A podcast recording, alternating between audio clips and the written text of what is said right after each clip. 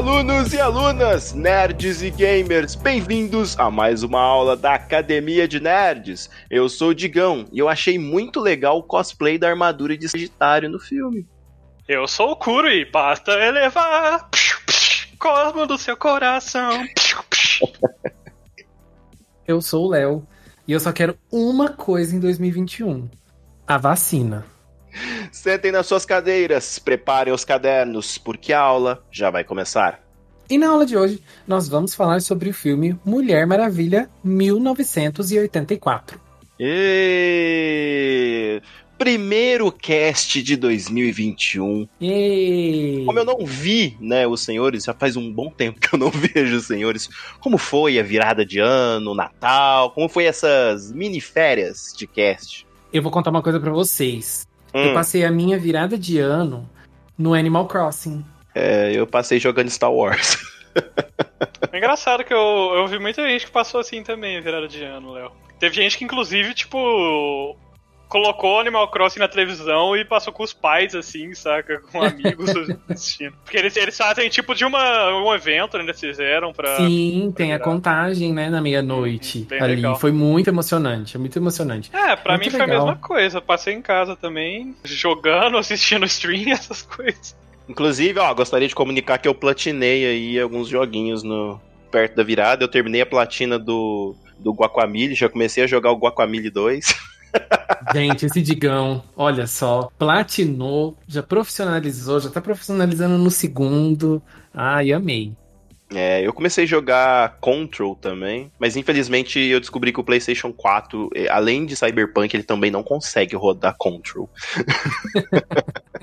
Gente, eu tô jogando Hades. Vocês jogaram Hades? Acho que Eu não. peguei, eu peguei ele no PC, eu tô jogando ele no PC. Ainda não. Gente, eu Que vi. jogo. Eu que vi jogo. gameplay inteira dele, playthrough inteira, assisti meus, um amigo meu jogando também, mas eu pessoalmente ainda não joguei. Ele é aquele tipo de jogo, acho que o Léo teve a mesma experiência. Você vai jogar, você fala, ah, vou jogar aqui uma meia horinha só pra né, ver qual é que é. Aí de repente você jogou por três horas. Exatamente. Você quer continuar. Você terminou uma run, você fala assim: ah, deixa eu tentar uma outra aqui rapidinho, assim, só pra testar uma coisa. A hora que você vê, você já. Nossa, já fez cinco, seis runs diferentes. Sim. Nossa, é muito viciante. Meu Deus, que jogo maravilhoso.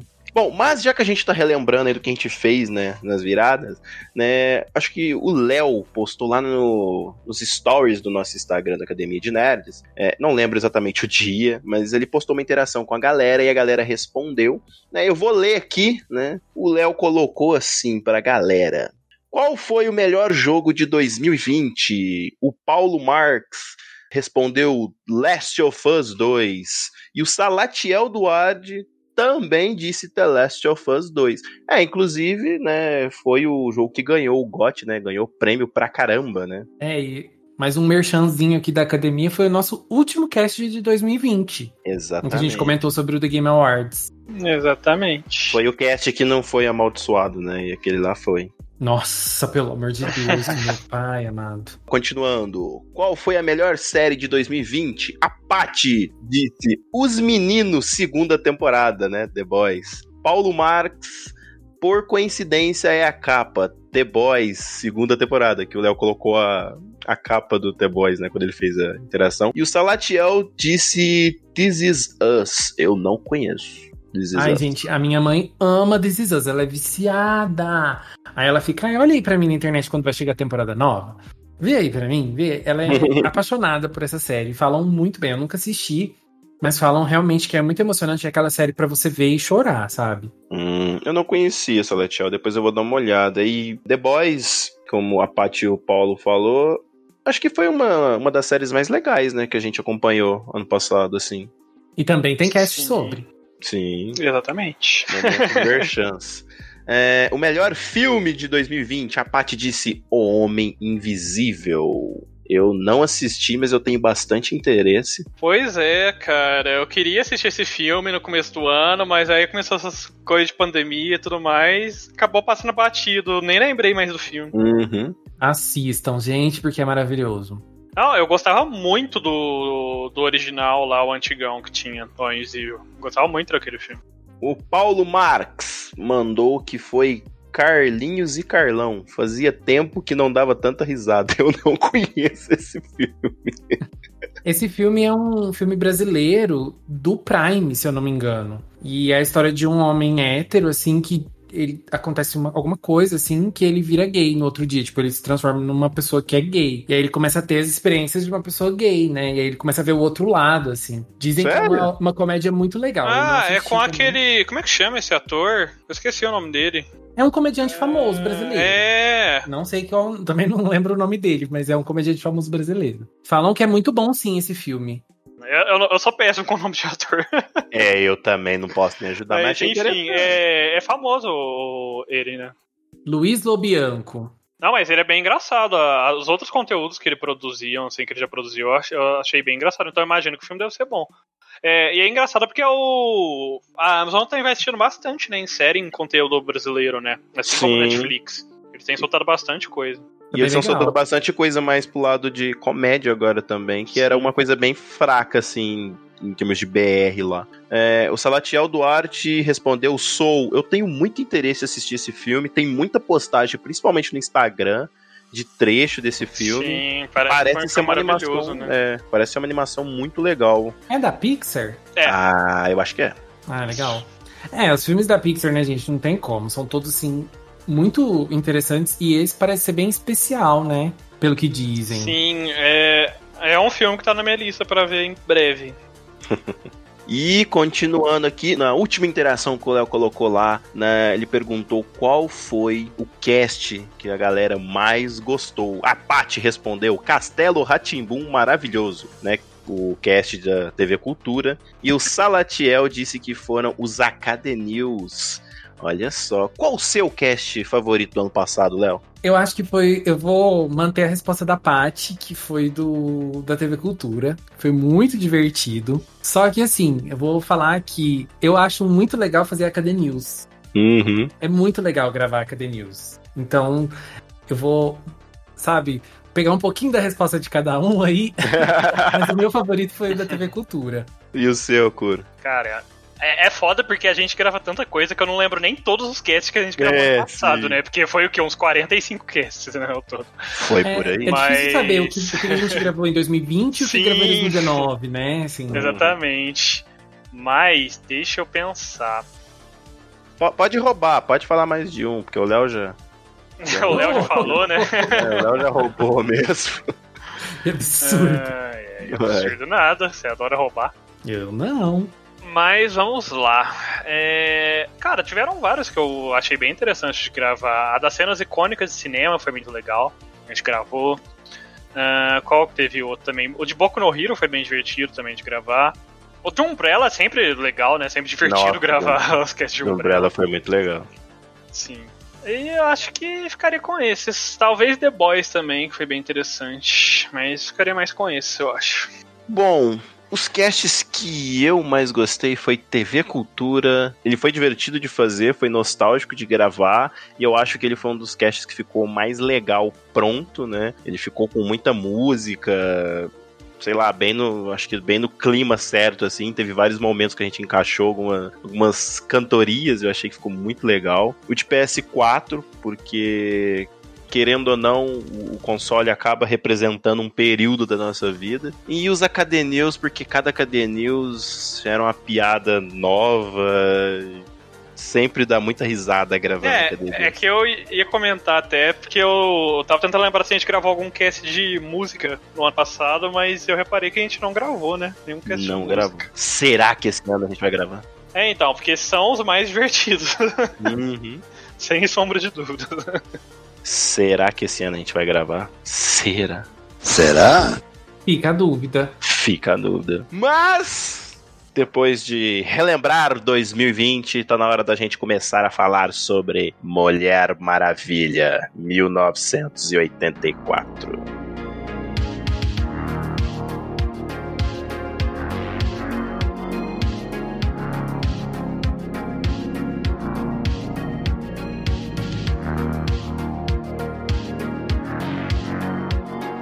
Bom, eu não preciso dizer, né, que Mulher Maravilha 1984 era aí um dos filmes mais esperados pro ano de 2020, que, né, 2020 não aconteceu, né? Nada do que era planejado aconteceu. Tudo saiu bem ao contrário do que todo mundo estava planejando. Mulher Maravilha com certeza teria sido ali uma, um sucesso de bilheteria, enfim. Filme, ainda mais que os filmes de super-heróis estão em altas e a personagem está em, em alta.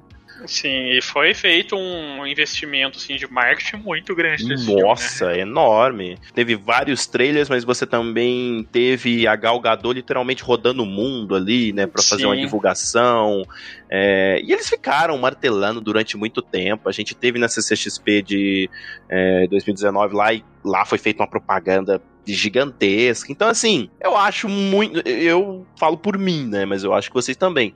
Mesmo que eu tivesse, tipo assim, né, tô com um pé atrás aqui, mas existia um hype, pelo menos da minha parte ali. Óbvio que não era aqueles hype doentio, mas eu, né, tava bem ansioso para ver Mulher Maravilha 1984. Eu é. confesso que meu hype tava lá em cima. Porque, assim, além de eu gostar muito da personagem, e eu gostei muito do primeiro filme, é, eu tava gostando muito das imagens promocionais, aqueles posters Sim. bem coloridos, sabe? Então, eu acho que o marketing desse filme ficou muito sensacional, sabe? Conseguiram deixar bem o clima que eles queriam, bem de 84 e tal, pro filme, né? E eu acho que era um, um, ótimo trabalho nesse quesito. E que nem o Léo também, é um dos meus personagens favoritos do DC, é, junto com o Flash, assim. Falando assim da, da liga, né? Os principais assim do DC, ela e o Flash são provavelmente meus favoritos. Então, também tava com um hype bem alto, assim.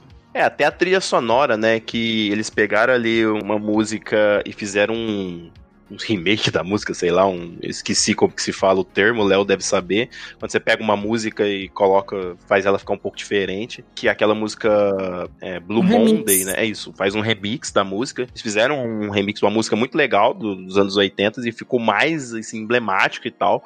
E, tipo, quando eu vi o trailer com aquela música, eu fiquei, caralho o negócio vai ser violento, vai ser foda. E outra coisa que me deixou bem empolgado pro filme é a presença do Pedro Pascal. Porque ele é incrível, né, gente? É, e ele como tá no melhor momento também, né? Nossa, Além como tudo. ator, gente, ele é maravilhoso. E eu tava, assim, eu fiquei super feliz dele estar tá no filme. A Mulher Leopardo também, né? Tinha todos os ingredientes, né? A é, uma coisa que é, tava me deixando, assim, né, um pouco com o pé atrás era a presença do, o Steve. Eu tava muito, assim, né, naquela dúvida, o que, que será que vai acontecer? Sabe aquela. Eu adoro isso, para qualquer obra em geral, assim, de você ficar teorizando na internet. Ah, e que, que você acha que. Por que, que você acha que ele vai voltar? O que, que vai acontecer e tal. Então, isso acho que me deixava mais curioso ainda, sabe? para ver o filme, para saber como que ele ia ser trazido de volta nessa história. E você falou uma coisa do Pedro Pascal que é até interessante, que ele tem estado bem alta, né, ultimamente. É, até participando do Mandaloriano também é um ator que tem se É, ele tá bastante. numa crescente, assim, nesse momento na carreira dele, que ele saiu de várias. Ele fazia aquela série Narcos, se eu não tô enganado, a segunda temporada, enfim, alguma temporada lá. E ele foi indo numa crescente, assim, muito grande, pegando papéis mais importantes, assim e tal. Tem The Mandalorian, tem agora Mulher Maravilha, e é, é, incrível, assim, sabe? E ele é um cara muito legal de ver da entrevista também, né? Tem uma entrevista dele falando sobre The Mandalorian lá, quando eles estão falando quem que ele ia ser, né? É muito divertido. E, e é legal, né? Ele é um, um ator Sim. muito, muito bom e tá em alta, né? Então, assim, ele também agregou ali, ele também trouxe um público a mais pro filme. E outra coisa que eu. Exatamente. eu já mencionei isso, que sei lá, em 10 casts aqui da academia. Mas esse filme, gente, ele ia estrear no dia do meu aniversário. Até hoje eu, eu fico pensando, putz, eu ia assistir esse filme no dia do meu aniversário, dia 5 de junho. Nunca aconteceu isso na minha vida. Ia ser justo com Wonder Woman. E aí, né, 2020 veio, né, com essa bagunça toda, a gente não conseguiu ir no cinema. E aí o filme teve esse lançamento meio diferente, não, né? Então foi um ponto positivo, pelo menos. Aí o filme chegou em alguns cinemas, né, em algumas salas de cinema e direto pela internet, né, pelo HBO Max. Então já, já começa com um lançamento bem diferente, assim, né? Porque a gente sempre pega esses lançamentos grandes pra ver no cinema. E dessa vez não foi assim. Foi uma experiência diferente, né? Sem contar que nessa altura do campeonato, cinemas, assim, também agora são, são muitas restrições, né? Obviamente, dado grande problema da pandemia. Então, é, é até estranho, né, de você ver o cinema como tá funcionando e tal. A gente sabe que não, não tem outra forma de das coisas acontecerem, a gente não sabe nem quanto tempo isso ainda vai durar, né? Com os números aí aumentando cada vez mais, pode ser que, sei lá, amanhã eles já fecham de novo tudo. Então, é, é muito complicado, né? O cinema foi uma da, das coisas mais afetadas aí, porque cinemas e eventos é muito difícil, né? De você administrar e dizer, não, galera vai estar tá de máscara, vai dar tudo certo. Né? Complicado.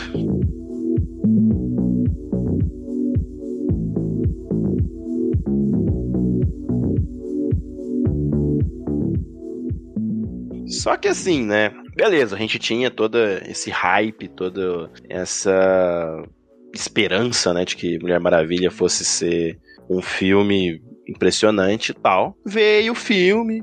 E assim, eu não sei se é efeito pandemia, se é talvez que demorou tanto que a gente talvez tenha né, esperado alguma coisa diferente, mas pelo menos assim, o, que a minha sensação é que quando eu fui assistir o filme, talvez eu não tava assim tão mais empolgado, sabe? Eu não sei se foi durante o filme que foi acontecendo, mas ao final do filme, assim, eu tava tipo, ah, sei lá. Foi engraçado você mencionar isso, porque o filme saiu acho que no dia de Natal, né? É. 25, alguma coisa assim. E aí, chegou, tipo, lá pro dia 28, mas o 27, 28, um amigo meu virou e falou: Você assistiu Mulher Maravilha? Eu falei, nossa, não. Aí eu tinha esquecido do filme, sabe? Basicamente. Uhum. Eu tinha. Nossa, eu me esqueci completamente. Ele falou: Ah, você fala que é tão fã, nem assistiu, né? KKK. Aí que eu fui ver. Mas eu não tinha assistido também. Eu, sabe, não sei, gente, saiu da minha cabeça. Eu tava super empolgado pro filme. Sumiu da minha cabeça, assim. Ah, é que é negócio, né? A gente fica até perdido, né? Num ano tão esquisito, né? A gente acaba até perdendo, assim, muito da noção das coisas. Bastante. Sim, pra te falar a verdade, até agora eu nem eu não entendi que a gente já passou por 2020. Meu cérebro não processa. Parece assim muito, né, ainda que a gente. Mas é, é, é complicado. Sim. E assim, o filme lançou e tal, né? A crítica tá bem dividida, né? E tal. e vamos lá, Léo, você que é o melhor contador de história daqui. Qual é a história de Mulher Maravilha 1984? Bom, é a história da Diana vivendo nos anos 80, né? Já anos depois do primeiro filme, anos depois dos acontecimentos do primeiro filme. Então ela já tá vivendo num mundo muito diferente, né? Com aquela estética, né? Bem dos anos 80 mesmo. E ela tá trabalhando como arqueóloga. Eu não sei o que, que ela faz exatamente. Então, aí que tá. Eu nunca soube exatamente o trabalho da, da Mulher Maravilha, porque assim, ela trabalha em museu e normalmente ela tá, tipo assim, é, cuidando de vários artefatos e tal, mas eu não sei se ela é aquela pessoa índio, sabe? Que vai lá, tipo a Lara Croft, sabe? Vai lá, pega o bagulho e volta ali, ou se ela só toma conta ali do museu. Eu nunca procurei saber qual era a profissão da Mulher Maravilha. Mas é basicamente isso, ela cuida ali dos artefatos que chegam, né, pro museu. É, não, é basicamente E aí ela, nesse, nesse trabalho, ela acaba conhecendo uma outra pessoa ela conhece uma outra mulher que também trabalha lá, né? E elas, elas duas recebem uma pedra, né? Que vem aí de um, de um lugar misterioso que elas não sabem exatamente. Essa pedra uhum. aí tem poderes muito mágicos que vão causar muito burburinho neste filme da sessão da tarde. Exatamente! Não perca!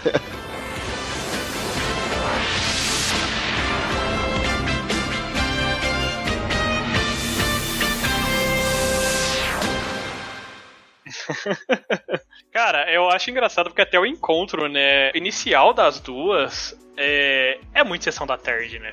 Porque as duas se trombam no, lá entrando no museu e tal. E é aquela coisa bem clichê, né? Ela é aquela personagem bem tímida, né? Bem ajeitada e tal, que derruba as coisas. A Diana vai lá, cata as coisas pra ela e tal. Fica aquela coisa de tipo, nem lembro de você, nem vou lembrar de você no dia seguinte. Porque aparentemente ninguém lembra dela de tão tímida e reclusa que a, o personagem é, né? Eu senti um negócio muito clichê, sabe? Muito... Ele usa dessa estética mesmo, né? Tipo, de, sabe, essas coisas meio escrachadas, assim. Tem várias cenas né, que remetem mesmo a esse estilo de Sim. filme. Acho que ele é para mais focar um pouco no humor. E eu acho que essa cena ela apresenta um pouco dessa personagem, que eu, gente, eu não lembro o nome dela mesmo, mas eu adorei essa personagem. É a Bárbara. E eu achei, achei ela muito divertida.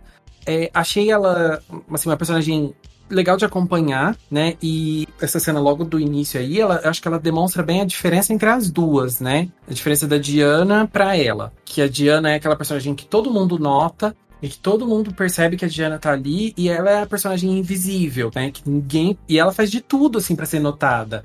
Ela tenta agradar as pessoas, ela tenta ser legal, ela tenta ser simpática, mas ninguém dá bola para ela. Que dó que eu fiquei. Que dó, que dó, que dó. É, assim, eu, eu não consigo, sabe, até.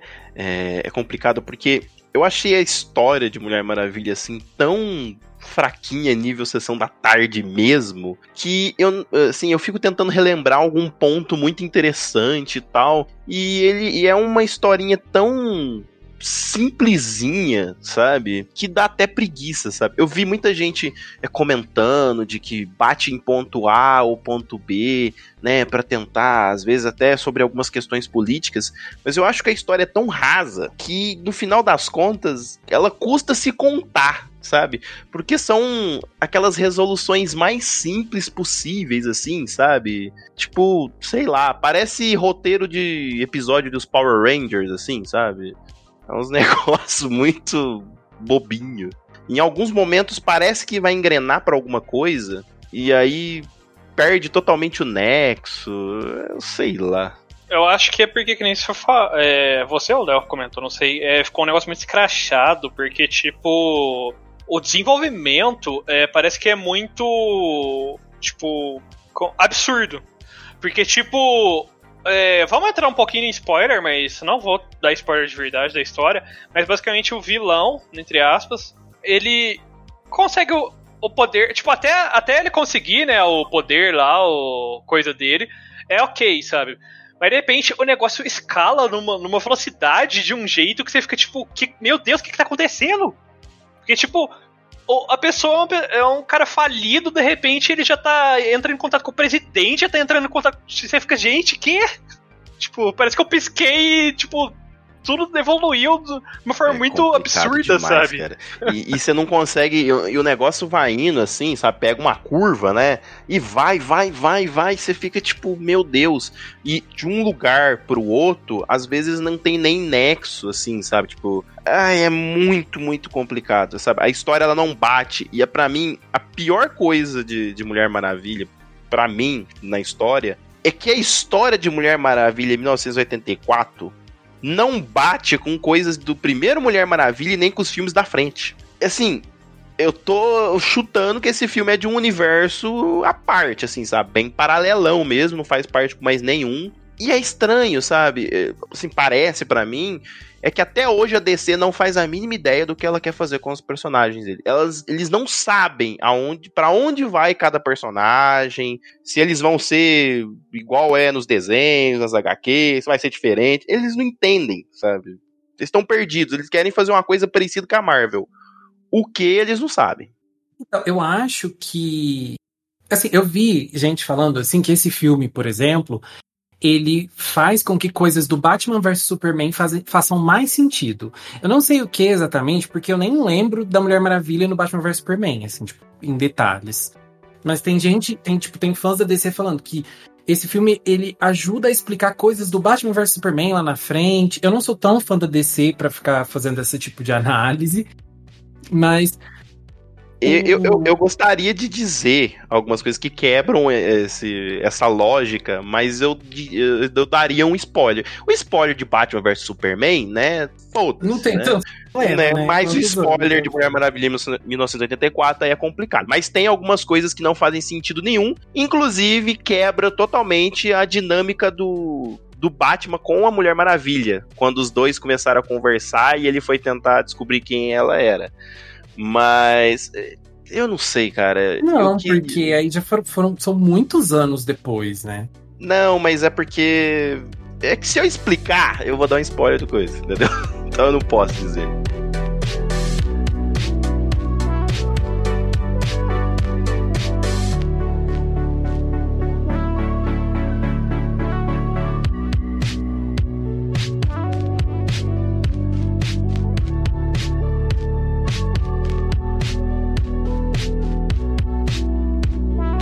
Porque, é, assim, várias coisas não fazem sentido, né, principalmente no desenvolvimento da trama. Porque, assim, Mulher Maravilha é aquele tipo de filme, né, como a gente já explicou de Sessão da Tarde, que as coisas não precisam ser muito explicadas para ter algum sentido. Por exemplo, tem o baguinho lá, a pedra, o totem, sei lá que desgrama que é aquele negócio, que tem os poder. Ele tem os poder entendeu? Ele deu os poder pro cara e ele é do negócio lá, é. E é isso aí, sabe?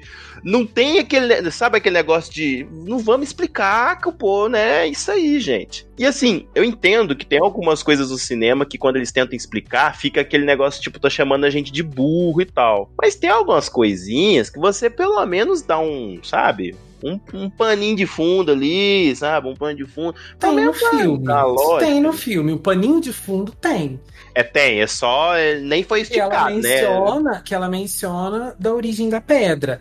Um paninho de fundo, você pode falar que tem. Agora, eu acho que o que faltou nesse, nessa questão é mostrar um pouco mais da mitologia, porque a gente tem uma cena inicial do filme que mostra bastante coisa assim, né, de mitologia ali da série. A gente tem uma outra cena depois que também tenta dar uma pincelada na mitologia que tem que liga um pouco com os poderes da Mulher Maravilha. E aí chega na hora de mostrar a mitologia da pedra, a história da pedra, é muito por cima. Eu acho que eles podiam ter aprofundado um pouquinho mais, seria um pouco mais legal, eu acho. É, e isso acontece em outras partes também, né? É, ao longo do filme a gente tem diversas é, problemas, né, nesse sentido. Um que eu acho um dos mais fatais desse filme é a presença do Trevor. É, não vai entrar em detalhes de por que ele tá no filme, né, pra evitar dar muito spoiler pra quem tá ouvindo e ainda não assistiu, mas eu acho que é um personagem muito inútil nesse filme. Ele ficou absurdamente inútil. Ele aparece num ponto do filme, ah, beleza, apareceu por causa disso, disso, e... É, exato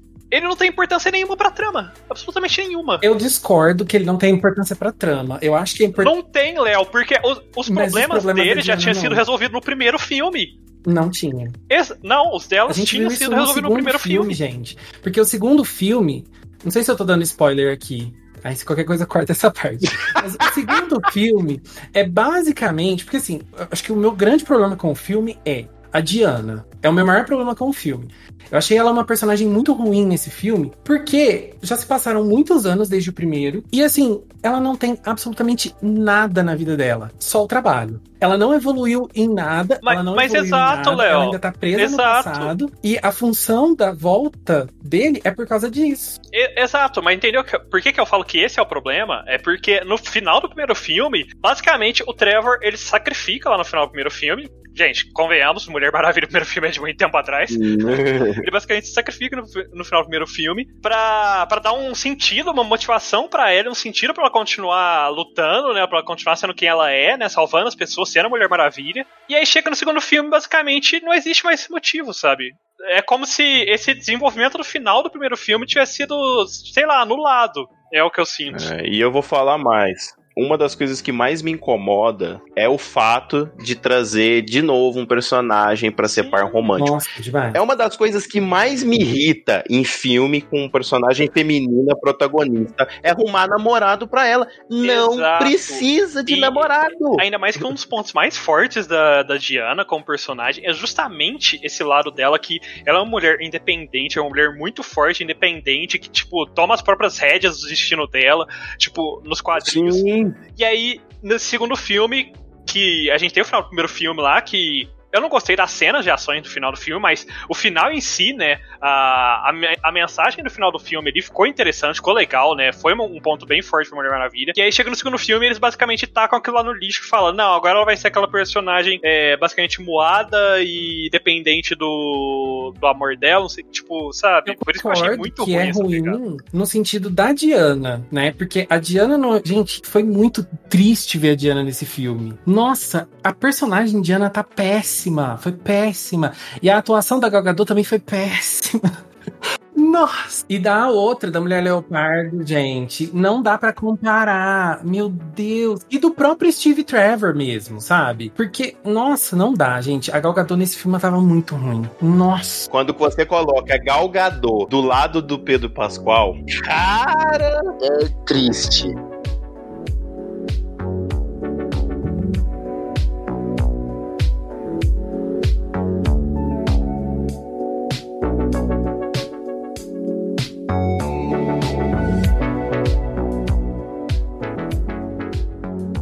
É uma das coisas que eu, particularmente, não gostava muito naqueles filmes da Lara Croft, sabe, da Angelina Jolie. Que sempre tinha um ex-namorado ou um namorado pra ter uma ceninha de beijo, é, não sei o quê. E sempre achei desnecessário. E quando você pega Mulher Maravilha, um filme que ela, a própria diretora, tá lá falando sobre direitos iguais às mulheres, né, o feminismo e tal. E você faz a mesma jogada de trazer um personagem, colocar ele na trama, fazer a personagem que tava indo pra frente dar cinco passos passo para trás, mais um par para voltar a ser o parzinho romântico. Eu acho muito chato. Eu acho muito desnecessário. Não, assim, ah, ele serve para, sei lá, pra, por causa que ela tá sofrendo, mas a gente não queria ver ela sofrendo. Os trailers não mostravam isso. Sim. É. Entendi. Não, isso é, eu concordo. É isso que eu quero dizer, Léo. Tipo, não é que eu não gostei do Trevor. Eu acho ele um bom personagem, o Trevor. Eu acho ele muito importante para o desenvolvimento da Diana. Mas eu não gostei do, da motivação não. pro Trevor estar ali no filme, entendeu? O motivo ele estar tá existindo no filme e eu acho que assim. Não, eu também é, não gostei. Foi muito gente. desnecessário. O que eu discordei naquele momento. Tipo, eu, eu, eu, acho que faz sentido. Uh, do jeito que colocaram, faz sentido ele estar tá ali. Sim.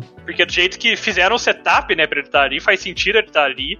Mas eu não gostei desse, exatamente do setup pra ele estar ali, da motivação. Sim, é, não, isso eu também não. Isso eu também não gostei. É exatamente por isso, porque assim, faz sentido ele estar no filme, o papel dele faz sentido, mas esse sentido é, é ruim.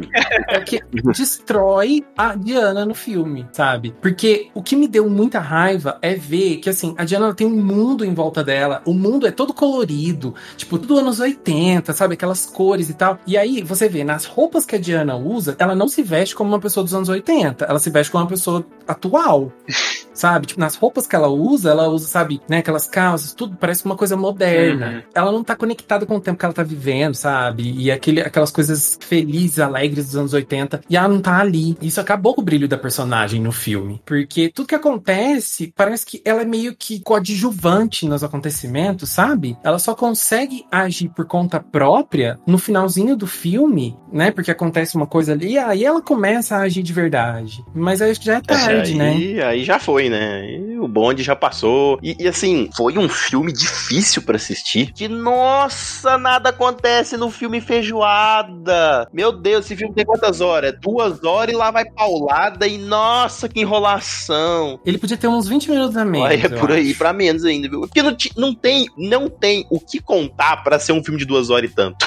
não tem. É, a, a, história você resume em, tipo, sabe, uns minutos. Se você fosse pegar só a história, tirar os diálogos, as coisas necessárias, a história é tipo, sei lá, 20 minutos de filme. É por aí. Nem isso, se duvidar. Sim, ficou muito alongando de forma desnecessária, que nem eu falei, tomando uma, uns caminhos absurdos assim. Outro problema que eu tenho com o filme é que, basicamente, principalmente pra, pra Edgão, que a gente viu uma versão estendida do trailer na CCXP, uhum. cara, literalmente todas as cenas de ação do filme já estão no trailer. Literalmente, a única cena que não tá é a última cena de ação do filme e que é horrível, porque ela é tipo GOT, aquela, aquele episódio do escuro, que você não enxerga nada direito, com um CGI bem mais ou menos, e gente pulando pra cá, pra lá, e você não entende. Você não entende M nenhuma. E vamos falar um negócio Olha, muito legal a Mulher Maravilha usar o laço. Nossa, ela é boa no laço. Menino do céu, olha, ela joga assim e vira, nossa, vral. Mas ela não precisa só usar a bosta do laço. Meu Deus, aquela cena do, do shopping. Que cena ridícula. Ela chega, aí ela joga o laço pra um lado, aí puxa pra cá. Aí ela vai correndo lá pra baixo, pega outros dois no laço. Aí os lá de cima, que ela que ela já tinha pegado, começa a correr. Aí ela solta esses dois, pula lá em cima, pega os dois de novo e volta lá embaixo. Gente do céu, ela é a Mulher Maravilha. Joga o laço, puxa um, dá um tapa na orelha, desmaia o outro, joga um pra cima, pronto, acabou. Uma cena ridícula de quatro bandidinhos. Ela demorou, sei lá, cinco minutão lá, pula pra cá e pula lá. E, e em toda luta, ela só usa o laço. Ela faz ela faz muita coisa no laço. Tem uma cena lá, de uma luta específica, não vou falar qual, que eu achei que era o Homem-Aranha. Porque ela pulava assim, jogava o laço. E aí, de repente, ela tava lá em cima, a pessoa vinha, ela jogava o laço pra cima de novo. Aí girava o laço da parte de baixo. Aí pulava lá. Nossa, dá um soco, pelo amor de Deus. Tá com cara de bravo, tá? Com cara de bravo, tá nervoso, tá? Fica triste não. Fica triste não. Então, eu É, não, gostei. as cenas no geral eu gostei também. Eu adorei as cenas de ação desse filme, gente. Eu achei divertidas, divertidas. mas é, eu concordo com o Digão que eu acho que eles. Se no primeiro filme é, eles usaram o efeito de slow, Slow motion motion. demais, né?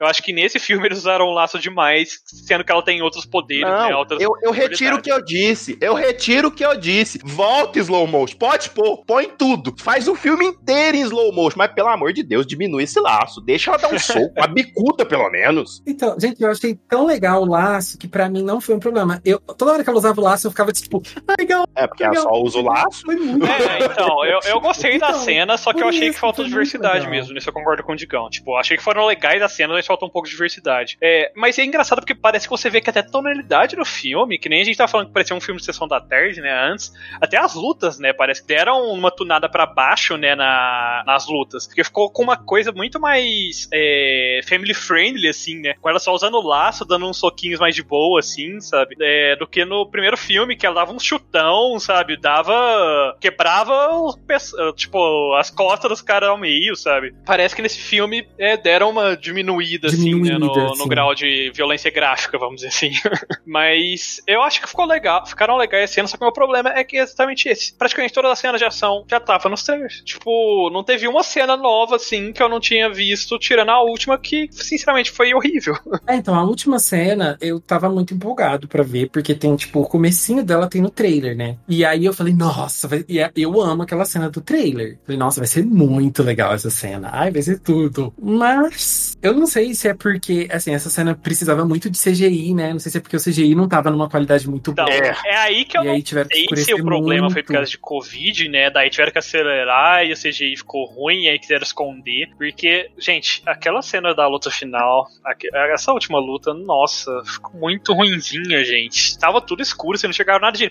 E, tipo, o problema é que juntaram cena escura com cena que precisa de muita velocidade de câmera. Que aí você não entende absolutamente nada. Sim. É, literalmente caçar um palito no escuro, é uma agulha no agulheiro. E assim, somado a essas lutas, né, e esse visual do CGI, ainda tem os efeitos especiais que a DC precisa realmente, né, sei lá, pegar o telefone do da- das empresas lá com a Marvel, não sei, porque é complicado. Olha, ver a Diana correndo e pulando, parece que eu tô vendo ela, parece que eu tô vendo um espantalho assim, sabe, com as cordinhas. Sabe, lembra aquele clipe antigo, Léo, de uma boy band que eles ficavam, um coisinha, acho que é do grupo do Justin Timberlake lá.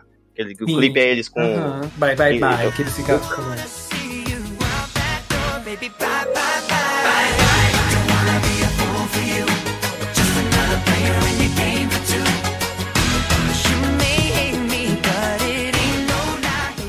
bye. Exatamente. né? Pra, pra mim é como se eu estivesse vendo aquilo.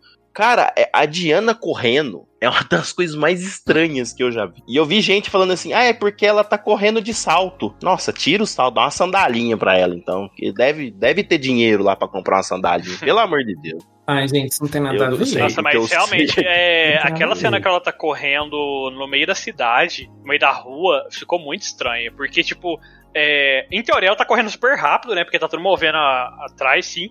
Mas dá pra ver claramente ela tá andando muito lento, assim, de corpo, sabe? Só que tá tudo atrás do CGIzão movendo rápido. É muito estranho. Parece aquele desenho do Snoopy, né? Que eles é tudo durinho, assim, as perninhas ficam andando rapidinho, mas eles nem saem do lugar, né? Sim, mas ficou bem estranho. É, esse problema teve muito também no Shazam, né? Que as cenas, só que foram mais as cenas aéreas, né? Que, tipo, Uhum. ficaram muito estranhas também nesse quesito. É, mas é, é engraçado, porque em alguns momentos é bom. Exemplo, a cena de ação, eu acho que o laço, os efeitos do laço das coisas ficaram bons, sabe? Só que aí chega nessas cenas que precisa de muita movimentação, não sei, parece que eles não conseguem entregar direito. Eu, eu não faço a mínima ideia do que acontece com a DC. eu não sei, cara. Os efeitos são. Nossa senhora, meu Deus. Eu sei lá, eu, eu não consigo entender. Por exemplo, se você pegar aquela cena. É que eu não sei se eu posso falar isso, mas tem uma cena, tá tendo um- uns foguetes, tendo, sabe, uns explosão, assim, fogos de artifício, sabe? Aquela cena é muito bonita. Ela é bem feita, assim, os negócios e tal, assim, é bem feito no, no nível ali, né? Mas ela é muito bonita de ver, ela é interessante e tal. E aí depois você vê essa cena de. Nossa, aquela cena aqui do. Tá no trailer, isso eu posso falar. Do tanque, né? Que ela pula assim. O tanque capotando é da hora. Ela pulando por cima do tanque é meio estranho. Parece. Fica muito nítido, sabe? Que tem um, uma parede verde atrás dela, assim. É, Mulher Maravilha 1984 é aquele clássico filme que daqui um ano, dois anos, você vai sofrer pra assistir por causa desses CGIs bem, bem, bem bom. Nossa, eu juro que isso eu não reparei. Tipo, Pra mim foi É, ok. eu juro que eu assim. reparo nessas coisas. Porque tava, né, tava tanta coisa acontecendo, né, de interessante, que eu reparei em outras coisas, né. É. E aí esse filme tem isso, né? Ele envolve umas questões políticas, assim, né? De do Oriente Médio, coloca umas coisas assim no meio do filme. Falei, gente, pra quê, sabe? Nossa, pra quê? Porque assim, tem uma questão do vilão ali, né? Um porquê do vilão tá fazendo aquilo, ok. Mas, nossa, eles podiam ter ido pra um- uma É situação que um eu acho que o problema é que não focaram em, em nada, sabe? Tentaram É. apresentar vários problemas, várias críticas, né, temáticas assim, né, para serem críticas, mas não focaram em nenhuma delas. Parece que Sim. eles só mostram por cima, dá uma pincelada num, numas críticas, umas temáticas assim, mas só dá aquela pincelada e segue o baile. É, a própria vilã, por exemplo. Quando ela, quando ela começa, as coisas começam a acontecer, você vira e fala assim, nossa, né? Vai ser uma personagem, uma vilã diferente, né? Ela vai, né? Tem ali um, um porquê e tal, né? Tem até uma cena ali específica que é bem legal e tal. Passa, sei lá, cinco minutos, você olha e fala assim, não, é aquela vilãzinha de sempre, é isso aí mesmo. Nossa, mas eu já discordo. Eu já achei a vilã bem legal. E tem uma cena no final que ela, né, que mostra a motivação dela assim. Achei muito Então, legal. eu achei legal, né? Provavelmente o começo e tal. Mas depois ela se torna, no, no ar da graça, assim, uma personagem que tá ali pra ser manipulada. Entende? Nossa, Hum. discordo. Discordo 100%. Briga, briga.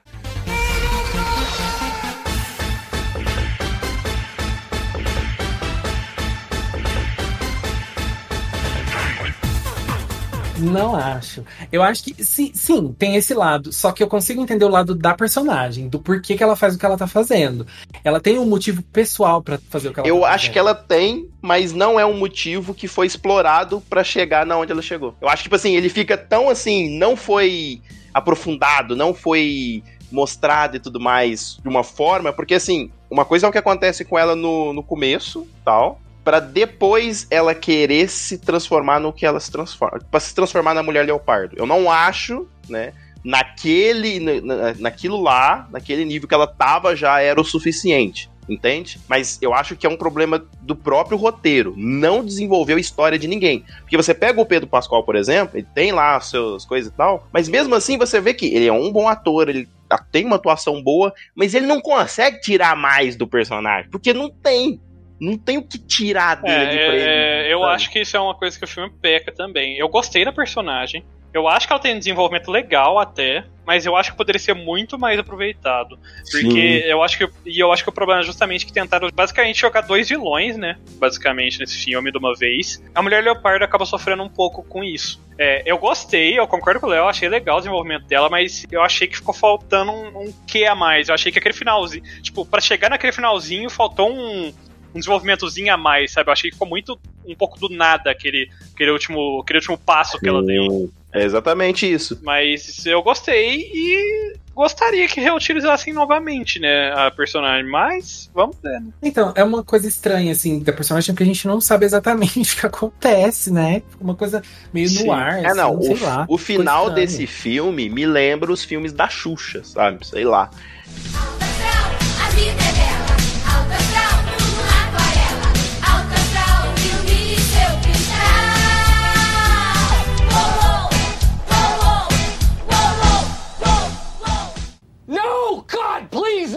no! No! Nossa, gente, esse. Olha, o argumento do filme poderia ser muito interessante. É. Mas, meu Deus do céu, o final desse filme. Nossa, eu fiquei muito chocado. Porque Eu, eu, gostaria falei assim, que antes do Léo dizer isso, né, que de dizer que eu nunca mais vou reclamar tanto do final de, do primeiro Mulher Maravilha, que o final do segundo Mulher Maravilha é muito pior. Então, eu gostei muito do discurso dela no final, assim, achei muito legal. É, eu concordo.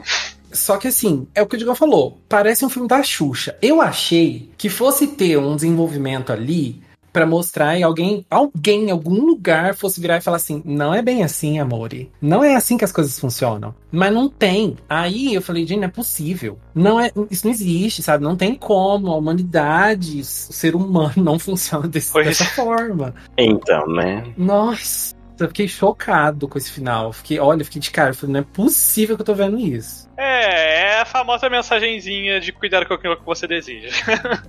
É, e o grande problema é que, assim, não parece ter uma conclusão exatamente o final desse filme, sabe? Parece que fica tudo jogado no ar, assim, sabe? Você não vê muitos desfechos. Então, ah, eu sei lá. Tinha tanta coisa pra ser feita, sabe? No final desse filme, no meio desse filme, no começo desse filme, nesse filme. Final, gente, é que realmente chegaram num ponto, levaram a história tão longe que não tinha o que fazer, Sim. sabe? É o que eu falei, tá a- ela foi evoluindo né? pra um lado muito absurdo que, tipo. Eu honestamente, eu, eu, eu, não sei o que, que eles poderiam fazer pra deixar melhor aquele final. Porque eles, eles, eles levaram pra um lado tão absurdo a história. Como eu falei, ela foi evoluindo pra um lado tão absurdo. Chegou ali naquele finalzinho, eu falei, tipo, eu mesmo fiquei antes de, antes de chegar, né, no ponto final, né, que a, que a, que a Diana resolve, né.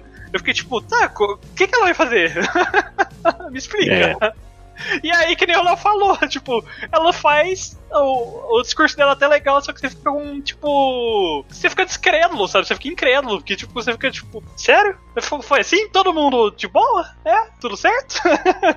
Exatamente. É o mundo inteiro, sabe? Ai, gente, não, não dá. Olha, eu passo pano pra muita coisa desse filme, mas pro final não tem como. E assim, no final, eu já, assim, eu, eu critico a atuação da Gal Gadot muito no filme, mas eu acho que no final ela fez bem. A parte final ela foi muito bem. O Pedro Pascal no final também, aquela cena final, assim, que tá tudo ventando, nossa, muito boa. Assim, Uhum. a atuação dos dois foi muito boa, né? Mas e assim, um outro problema que o filme tem é aquela cena do começo da Diana, né? Que tem ele meio que mostra o, o argumento principal do filme, assim, né? Só que eu acho que ele não consegue conectar muito bem esse argumento primeiro, que mostra lá no começo, com o argumento do final, com o argumento do filme todo, né? Eu acho que fica meio que assim, você tem que fazer um esforço pra você entender. Se você assistir o filme assim descompromissadamente, você não vai conectar, você não vai fazer essa conexão. E eu acho que pra esse tipo de filme, eu acho que esse filme de super-herói não é um filme que você tem que fazer esforço pra entender, sabe? Você tem é um filme que você tem que assistir, é um filme que tem que ser, ele tem que ser simples, né? E tem principalmente o argumento principal assim, sabe? Tem que ser uma coisa básica, né? E aí tentar fazer uma coisa super profunda. E ai, nossa, não. Não achei que ficou bem conectado isso daí. Ah, é. É, é aquele negócio, né? Sim. Complicado. E eu só quero falar, fazer um, um único parênteses aqui, falar de um último detalhe, que foi mal, mas vou dar spoiler mesmo, porque as pessoas que têm, têm interesse nessa parte do, da história do filme, elas merecem ser spoiladas, para não criarem expectativas.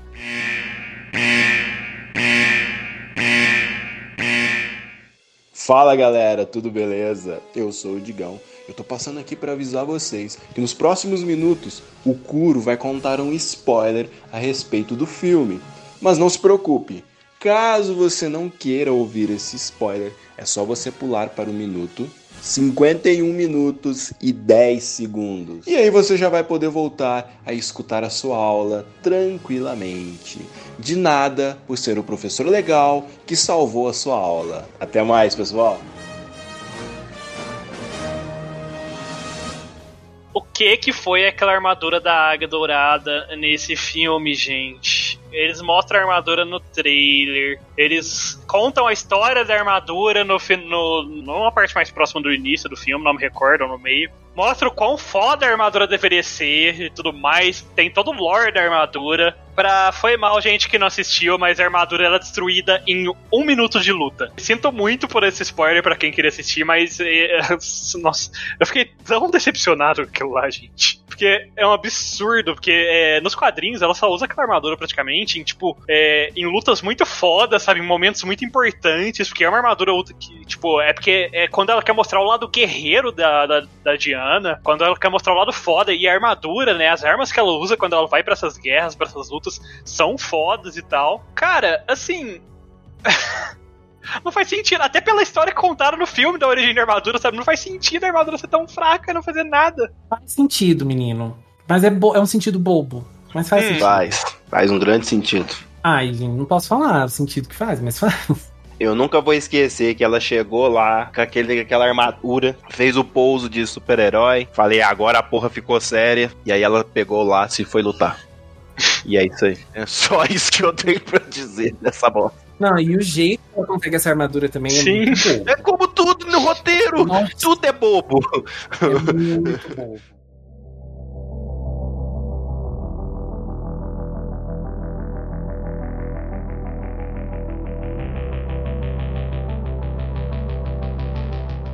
É, mas assim, a gente já falou bastante, né, a respeito desse grande filme aí, né, esse filmaço. Léo, você que é o cara que adorou Mulher Maravilha, conta aí pra nós, dê suas notas, sua nota, né, no caso. Bom, a minha nota para Mulher Maravilha vai ser baseada em algumas coisas. A primeira delas é as cenas de ação do filme que eu adorei. São ótimas. A segunda é a Bárbara. Lembrei o nome dela. Mentira, não lembrei. Eu pesquisei aqui porque eu não ia lembrar. A Bárbara, que é maravilhosa. É a atuação da atriz também, perfeita. O Pedro Pascal, também muito bom. E apesar de eu não ter gostado da Diana, eu gostei da Mulher Maravilha. Não gostei do Steve, mas o ator que faz o Steve, ele faz um bom papel. Assim, acho que ele cumpre o papel que ele tem que fazer muito bem. Pena que o papel é péssimo. É, não gostei do roteiro do filme, achei que ficou muito fraco. O desenvolvimento dos personagens, acho que em alguns pontos eles são interessantes. Acho que os vilões são interessantes. E o resto não. Apesar de eu não gostar de, da ideia de chamar a Mulher Leopardo de vilã, assim, né? Acho que, sei, Acho que ela tá mais pra desencontrada. Ela vai se encontrar, acredito nisso.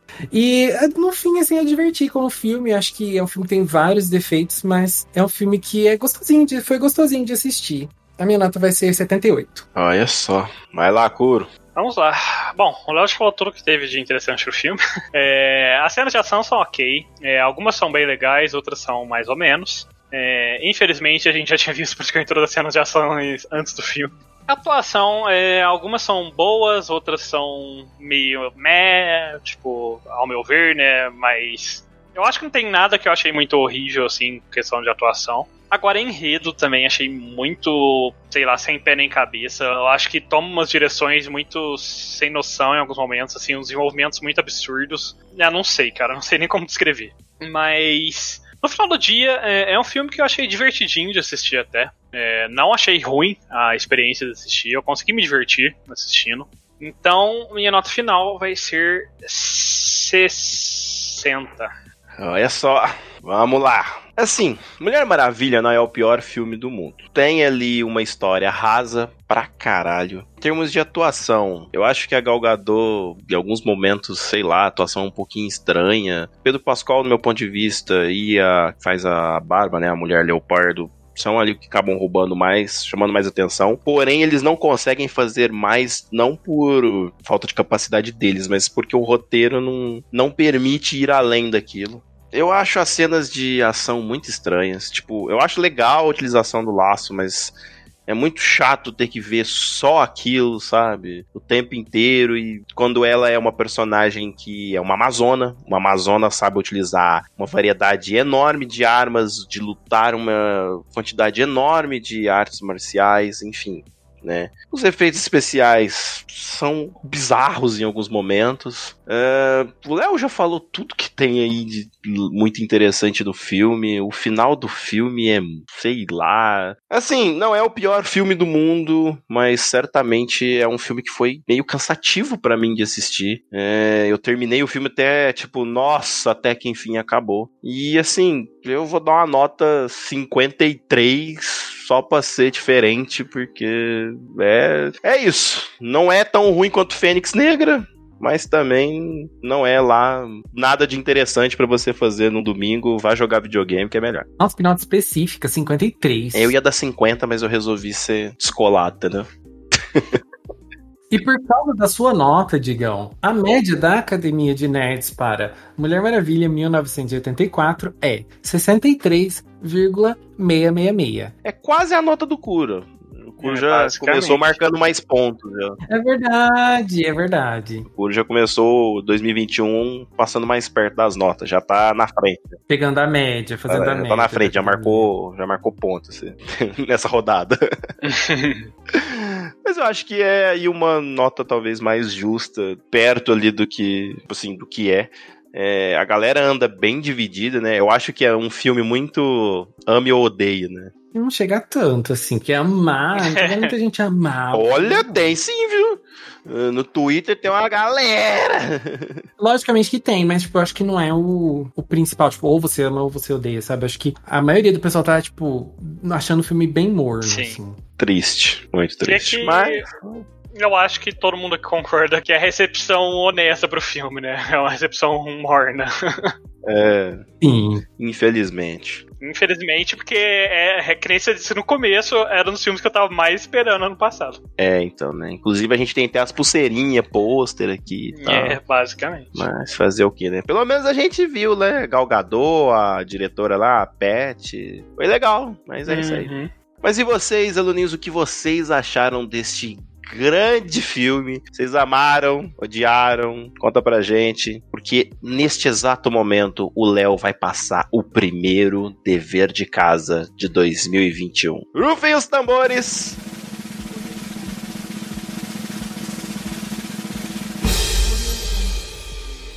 Vai lá, Léo. Meu Deus, é verdade. Fazia tanto tempo que a gente não fazia isso, né? Será que ainda sei fazer? Vamos ver. Bom, como a gente está começando um novo ano, 2021 vai ser um pouquinho diferente para a academia e nós vamos postar as aulas agora quinzenalmente. Olha, o nosso editor já tá assim, né, batendo ali na casa dos 30, ele precisa de um tempinho mais para descansar, não tá sendo fácil, a idade tá chegando para ele também. Ficam falando muito da minha, mas para dele tá chegando. E por isso, é, como é tudo muito puxado, né? A gente faz, acaba fazendo é, aulas todas as semanas. A gente vai mudar um pouquinho e fazer as aulas quinzenais é, a partir de agora, né? Então essa é a primeira. Daqui 15 dias tem cast novo. Mas se alguma semana aí a gente fiz- fizer alguns casts especiais e lançar semanalmente, a gente avisa vocês lá no nosso Instagram. Então é só você seguir a gente. Entra no nosso Instagram e no nosso Facebook.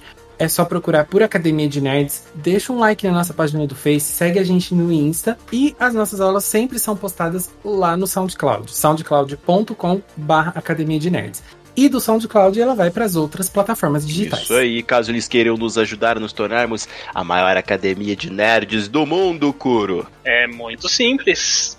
Basta eles pegarem o laço da verdade que eles têm em casa e sair passando o laço em todo mundo para fazer com que eles assistam os nossos episódios e também para que compartilhem e sigam a gente no Instagram, em todas as redes sociais que a gente está presente e também nos agregadores de podcast. Não esqueçam de compartilhar como sempre com todo mundo, falar que vocês conhecem um podcast bem bacana, que a partir de agora vai começar a lançar quinzenalmente, mas de vez em quando a gente vai lançar várias semanas seguidas também, né? Quando for alguns temas mais leves ou de conteúdo extra. Mas é isso aí, tem conteúdo segundas-feiras à noite e terça-feira de manhã, se você quiser estar escutando aí no serviço. É isso aí. E caso vocês queiram mandar alguma mensagem pra gente, podem interagir com a gente lá no Instagram ou mandar mensagem pra gente pelo e-mail contato. Por hoje é só, pessoal. Classe dispensada. Meteoro de Pegasus!